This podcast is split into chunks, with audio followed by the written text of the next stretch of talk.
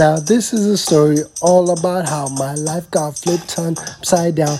I'd like to take a minute, sitting right there, and tell you the redefining moment between education and I.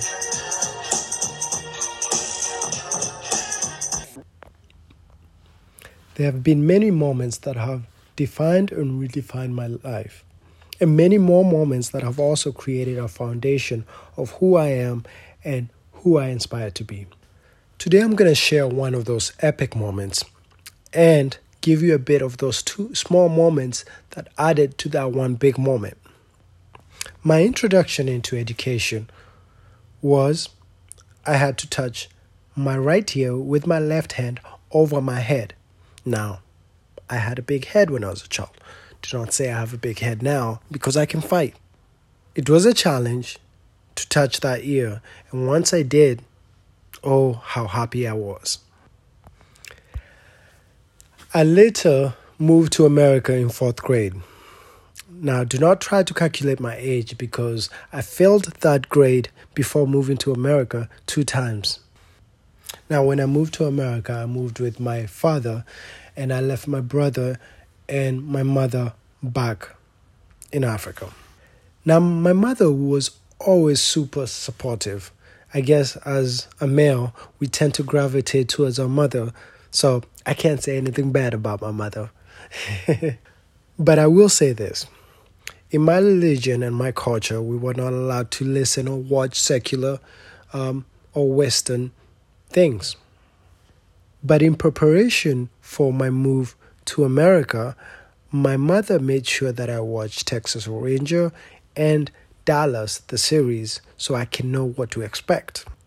Fast forward five days into America, my father dropped me in an elementary school and they showed me into class and gave me a seat. Now let's rewind and let me set up the scene for you. I come from a village outside of Nairobi, Kenya, into now a village outside of Austin, Texas. In my village, I'd only seen one white person. In this new village, there was nothing but white people. Also, in this new village, they had monster trucks. Back in my village, we had tan boys.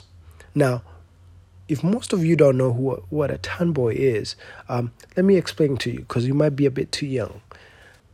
Back in the day, most Land Rovers had to be started by sticking a long metal rod into the engine and then just turning it fast, fast and pulling it out just before the engine started to start off the engine. If you didn't pull it off in time, you'd break your hand. But if you pulled it off a bit too early, then the engine will not start. So imagine that. Also, I came from a farm where everything we grew, we ate. We had cows, goats, uh, chicken, and so forth. So if you wanted a chicken, you caught a chicken, you killed it, and you made yourself food. Now I was introduced to a supermarket where there's a lot of dead chickens. So now you're with me. Fast forward to that class that I was dropped in, which was the fifth grade class. I was so scared that the only English word that I could remember was no. And the day just went like a bra. I, I, I could not remember it. But when I got home, I was crying, I was crying. And my dad asked me, What's wrong? And I said, They would not feed me. They wouldn't let me go to the bathroom. They wouldn't let me go outside uh, I don't want to go there anymore. In the morning, called the principal, very mad, and said, Why won't you let my child eat? What's going on? And the principal called my teacher, and my teacher explained that we did. We did try to tell him, Hey, do you want to eat? And he would say, No. Do you want to go play outside? No. Do you want to go to the bathroom? He would say, No. So I don't know what we can do. That's the way that I was taken out of fourth grade and I was put back into that grade again and enrolled into an ESL class. I entered into the ESL class only to find out that everybody in that class, including the teacher, spoke perfect Spanish and only the teacher spoke English. So He looked at me and said, Habla español? And I said, No. In short, I ended up learning more Spanish than English. Later on in fifth grade, I learned that the reason why most people thought that I was reading different words that were not there is because I was dyslexic. I did not understand the, this gift until my eighth grade teacher explained how to use it to my benefit and different tricks um, to better navigate my gift. In the same year is when I had a defining moment that changed the course of my education and my relationship with it. It was October 29th in my homeroom class in 8th grade when I received a call that my mother had passed away. Due to my visa status, uh, I could not go see her on her last days or even go to her funeral. It was a redefining moment for me as a young person. During that day, I recalled all the moments that we had and also the various phone conversations that we would have once a month or every other month because she lived out in the village and they would get to her phone um, every other month or so. Now, to be honest with you, um, it wasn't a phone conversation, it was more of her just speaking to me because every time we would get on a phone call, I would begin crying and crying and crying, and she would end up just talking to me because I could not murmur any words because I felt not only distance but also alone without my mother.